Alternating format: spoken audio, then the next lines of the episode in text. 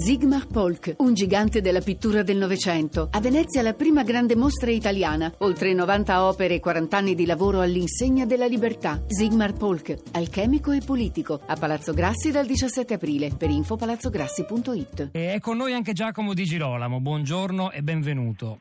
Buongiorno, buongiorno a voi. Giacomo Di Girolamo è un giornalista, è uno scrittore, è un conduttore radiofonico perché dalla radio della sua città che è Marsala eh, conduce ogni giorno un programma che eh, si rivolge direttamente o indirettamente insomma al pericolo mafioso. C'è anche una rubrica che si chiama Dove sei Matteo, dove Matteo, il Matteo in questione è Matteo Messina Denaro, il boss latitante più importante insomma nella storia della mafia, quello ancora latitante. Tra i suoi libri, un libro di cui abbiamo avuto già occasione di parlare anche in questa trasmissione, Giacomo Di Girolamo, contro l'antimafia, lei dice delle cose importanti a proposito del, del rischio che il, il, ricordo e l'esaltazione dell'eroe finisca per essere soltanto un esercizio ripetuto che però non incide nei nostri comportamenti quotidiani. Noi oggi abbiamo preso spunto dalla telefonata di un'ascoltatrice di prima pagina che ha detto stiamo attenti perché celebriamo Falcone morto per il rispetto delle leggi e poi però noi le leggi magari in ambito più piccolo, più quotidiano le violiamo, cerchiamo di non pagare le tasse, di adottare comportamenti che possono essere illegali e non vediamo il contrasto, non capiamo invece invece che ricordare davvero sarebbe anche comportarsi in modo, in modo diverso.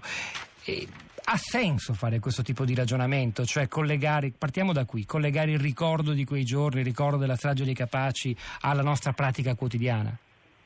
Ha senso perché ambito, oh, nell'ambito dell'antimafia in questi anni noi abbiamo ridotto la memoria a consumo e mm, come dico sempre la memoria a promemoria, cioè a postitta, ricordati di ricordare. Eh, il 23 maggio rappresenta l'apice di un calendario che ogni giorno prevede il suo santo laico, il suo martire, insomma che ha questi poli, il 19 luglio e il 23 maggio, nei quali per un giorno siamo tutti, siamo tutti antimafiosi. Il problema è cosa accade poi il 24, il 25 e il 26 maggio. Noi in, in, questi anni abbiamo fatto grandi cose, eh, abbiamo, nella lotta alla mafia lo Stato ha sicuramente, ha, ha sicuramente vinto, ha conseguito tantissimi successi, oggi siamo disorientati per quello che avviene nell'ambito dell'antimafia proprio perché non studiamo più il fenomeno mafioso e quindi non, non, riusciamo a capire più che cosa sono oggi le nuove mafie. Siamo ancora fermi ai riti di vent'anni fa, anche oggi insomma per, per, la maggior parte vedremo e racconteremo cose che abbiamo visto, raccontato, detto 5, 10, 15 anni fa, sempre in occasione di questa data e, e invece dobbiamo tornare a parlare di contenuti. Indizi in questo senso oggi non sono incoraggianti. Oggi il ministro Giannini firma a Palermo l'ennesimo protocollo per la legalità no? con le università e le scuole. Ecco, eh, già sarebbe una cosa importante abolire tutti gli sportelli della legalità, centinaia che abbiamo costruito in questi anni, i protocolli per la legalità, anche la migliaia che abbiamo firmato in questi anni e che sono, stato, sono stati spesso l'alibi per fare poi ognuno come gli pareva, insomma, dato che c'era il protocollo o oh, ci sono gli sportelli che garantiscono per tutti. Ce la spieghi un po' Sare... meglio, Di Girolamo, questa cosa? Abolire gli sportelli della legalità? Sì, sì, aboliamo gli sportelli per la legalità. Io ne ho visti nascere decine. Esattamente che finanzia... cosa fa uno sportello della legalità? Ma immaginiamo un'associazione anti-racket che prende un finanziamento di decine, se non centinaia di migliaia di euro per aprire uno sportello della legalità dove in teoria dovrebbe dare consigli a commercianti e imprenditori su come denunciare il pizzo. Ne esistono decine di questi sportelli, attività vicina allo zero, persone impiegate tante e soldi ricevuti tramite il PON sicurezza tantissimi, basta andare sul sito del PON sicurezza e, e, e ci sono gli elenchi di tutti i finanziamenti. Eh, chiediamo gli sportelli per la legalità, per me uno sportello della legalità è una stazione dei carabinieri dove c'è una stampante che, che funziona, o una scuola aperta anche il pomeriggio, o un tribunale dove a proposito di stampanti non manca la carta o addirittura non manca la benzina perché di questo mi tocca vedere qua nella, nella mia provincia dove non manca la benzina per portare i detenuti imputati ai processi e quindi i processi si rinviano per, per questo perché eh, la polizia penitenziaria ha i mezzi senza benzina. Questi sono gli sportelli della legalità che noi dovremmo, dovremmo mantenere, non questi altri sportelli o questi altri protocolli che firmiamo giusto nell'occasione delle ricorrenze. Anche là che senso ha firmare un protocollo della legalità con l'università per imparare, per insegnare la legalità agli universitari, insomma non so poi in che modo, in che modo, quando poi nelle università ancora oggi si fa fatica a fare ricerca, si fa fatica a, fare, a, a, a far primeggiare il, il merito. Il problema è che noi abbiamo un disperato bisogno di protocolli, di forme e di eroi. La settimana scorsa c'è stato l'attentato ad Antoci, eh, il presidente del Parco del La, L'abbiamo infatti citato poc'anzi e anche lì abbiamo esatto, il riferimento agli eroi, è il problema che anche quella vostra terra, siamo sempre ecco. da quelle parti, ha bisogno di eroi, insomma. No, voglio, dire, voglio dire, una cosa importante mm. su Antoci, che è uno che fa bene il suo mestiere, però il giorno dopo già eh, lo si è nominato con una carica che io sconoscevo in verità, subcommissario del PD, del Partito Democratico, per le province di Catania, di, di Messina e di Enna. Cioè, eh, ancora una volta, no, e lo si propone per le candidature già più, eh, più, più improbabili, ancora una volta si cerca l'eroe da copertina eh, da, portare, da, portare, avanti, anziché ragionare sui contenuti. I contenuti in, ca- in questi casi eh, sono questa mafia dei pascoli, dei Nebrodi, che non è una realtà ottocentesca, è qualcosa di assolutamente moderno, contestuale e feroce. Eh, dico, se, se, noi riuscissimo dal 24 maggio in poi a, a levare i protocolli, le forme rituali e gli eroi e a concentrarci sui contenuti. Questo sì sarebbe un, un gran passo in avanti per la lotta alla mafia e a quello, e a quello che la mafia sta intorno, perché non mi stancherò mai di ripetere che il vero problema oggi in Italia non è più e, e, non è più eh, cosa nostra per come l'abbiamo conosciuta, sì.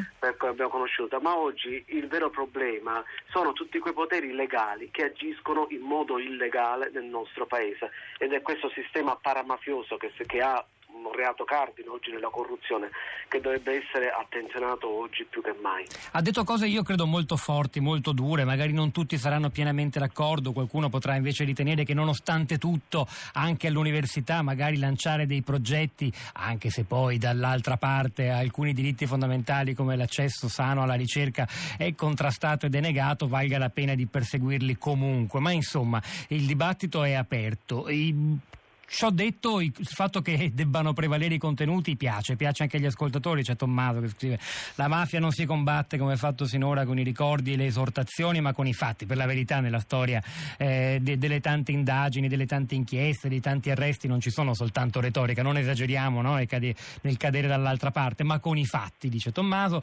Quello che facciamo è sbagliato. Non lo dico io, ma lo dicono i risultati. Dobbiamo noi tutti cambiare la cultura della violazione delle regole, soprattutto quelle parole non scritte di cui siamo pervasi. Mm, secondo lei ha ragione Tommaso, al di là del fatto che forse è un giudizio troppo drastico, quello dire i risultati non ci sono stati, i risultati ce ne sono stati dal punto di vista eh, giudiziario, no, Di Girolamo, non possiamo dire che la guerra è stata persa.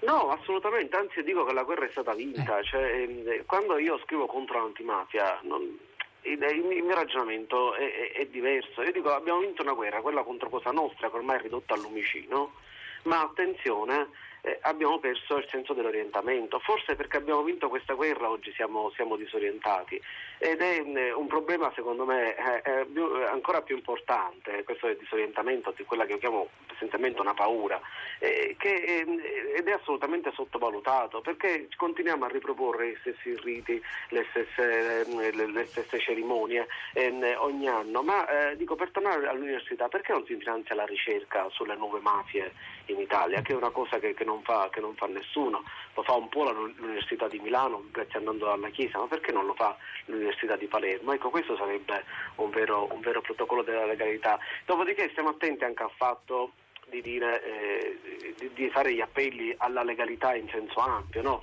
nel senso eh, questa cosa che è giusta, che sento dire, la legalità comincia comportandosi ognuno secondo le regole, perché questo attiene al senso civico, che per me è già una cosa fondamentale, ma che prescinde dall'analisi dello studio del fenomeno mafioso, che è un'altra cosa, che richiede un passo in più. E questo passo in più è lo studio e la conoscenza che, ehm, ripeto, continua oggi, continua oggi a mancare, ma se riduciamo anche là tutta la lotta alla mafia, all'appello appello al senso civico, come sento spesso nelle scuole eh, magistrati che dicono ai ragazzi, eh ragazzi mettetevi il casco quando si parla di lotta alla mafia, là si banalizza tutto. Eh, una volta un magistrato disse eh, ragazzi eh, non, non, non, sporcate per terra se volete lottare alla mafia, perché mm. si comincia dalle regole civiche. È vero, ma si comincia a essere cittadini, insomma. Eh, se no oggi non dovremmo celebrare Giovanni Falcone, ma Mastro Lindo, dico, se do, dobbiamo ridurre tutto a un concetto di pulizia delle nostre strade e delle nostre case Quindi benvengono gli appelli alla legalità in senso ampio, ma che appartengono a noi come cittadini. Ma la lotta alla mafia richiede, ripeto, un impegno diverso e maggiore. Ma quindi la soglia d'attenzione, cioè secondo lei il fatto che per esempio non esista un protocollo, non esistono dei programmi veri e propri di ricerca all'Università di Palermo, lo apprendiamo da lei, così come invece ci sono a Milano per merito di, di Nando Dalla Chiesa che infatti insegna sociologia del, del crimine e si concentra sulla mafia, sono indici di una di che cosa? Di una mancanza di, di, di, di, attenzione significativa da parte di tutti? Io non so quando, se... quando, è successo, ma a un certo punto noi abbiamo fatto prevalere lo slogan rispetto all'analisi delle cose, l'hashtag se vogliamo, no? e, mm, il, il, il, ragionamento in 140 caratteri del tweet.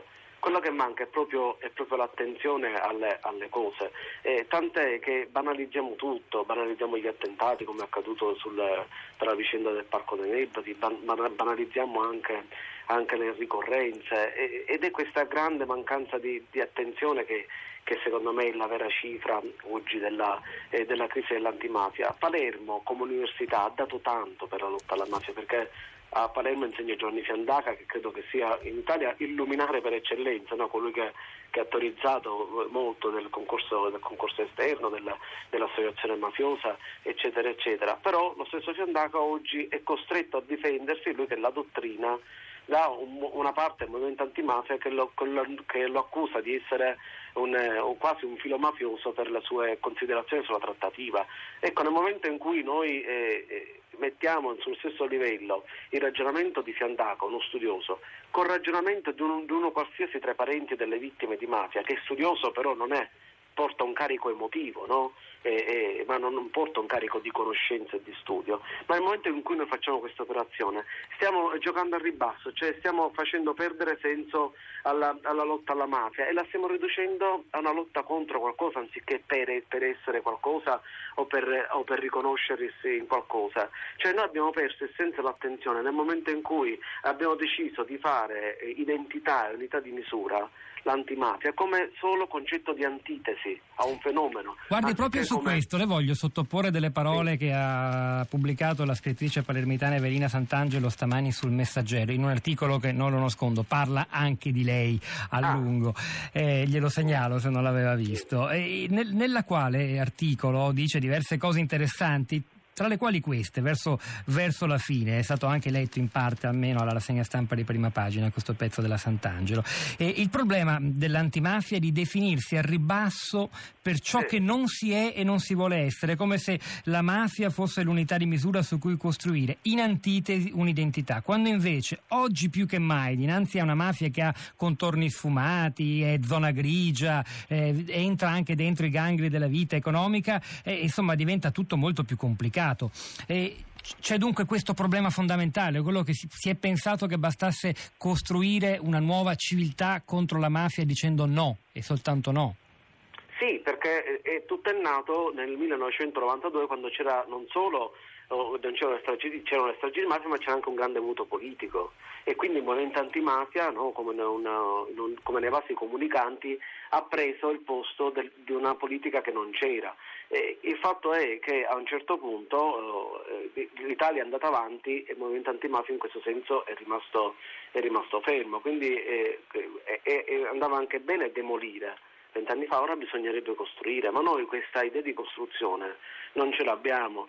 Io per esempio faccio uh, mia una, una, proposta che fa Umberto Santino da tempo, da, da anni, ma nessuno l'ascolta, ma è una proposta di buonsenso. E Umberto Santino, beh, sto parlando di colui che è l'anima del centro Peppino Impastato. E che in questo momento ha il telefono occupato, ah, non le nascondo perfetto. che doveva essere con noi, ma abbiamo eh, dei problemi eh, a collegarlo. Ecco, Umberto Santino è quello che ha fatto riaprire le indagini su Peppino Impastato, eh, sull'omicidio di Peppino Impastato. Santino fa una proposta da anni che è inascoltata, dicevo, ed è questa. Eh, perché non si stabiliscono delle regole chiare e trasparenti per i finanziamenti alle associazioni antimafia, antiracket eh, e simili? È tutto sempre affidato alla discrezionalità della politica. Capite? Quando c'è la discrezionalità c'è il clientelismo. Ecco, questa è una piccola proposta per far ripartire il movimento su basi, su basi chiare. Allora, la proposta... proposta, la proposta ce l'ha spiegata, il suo autore è finalmente collegato con noi.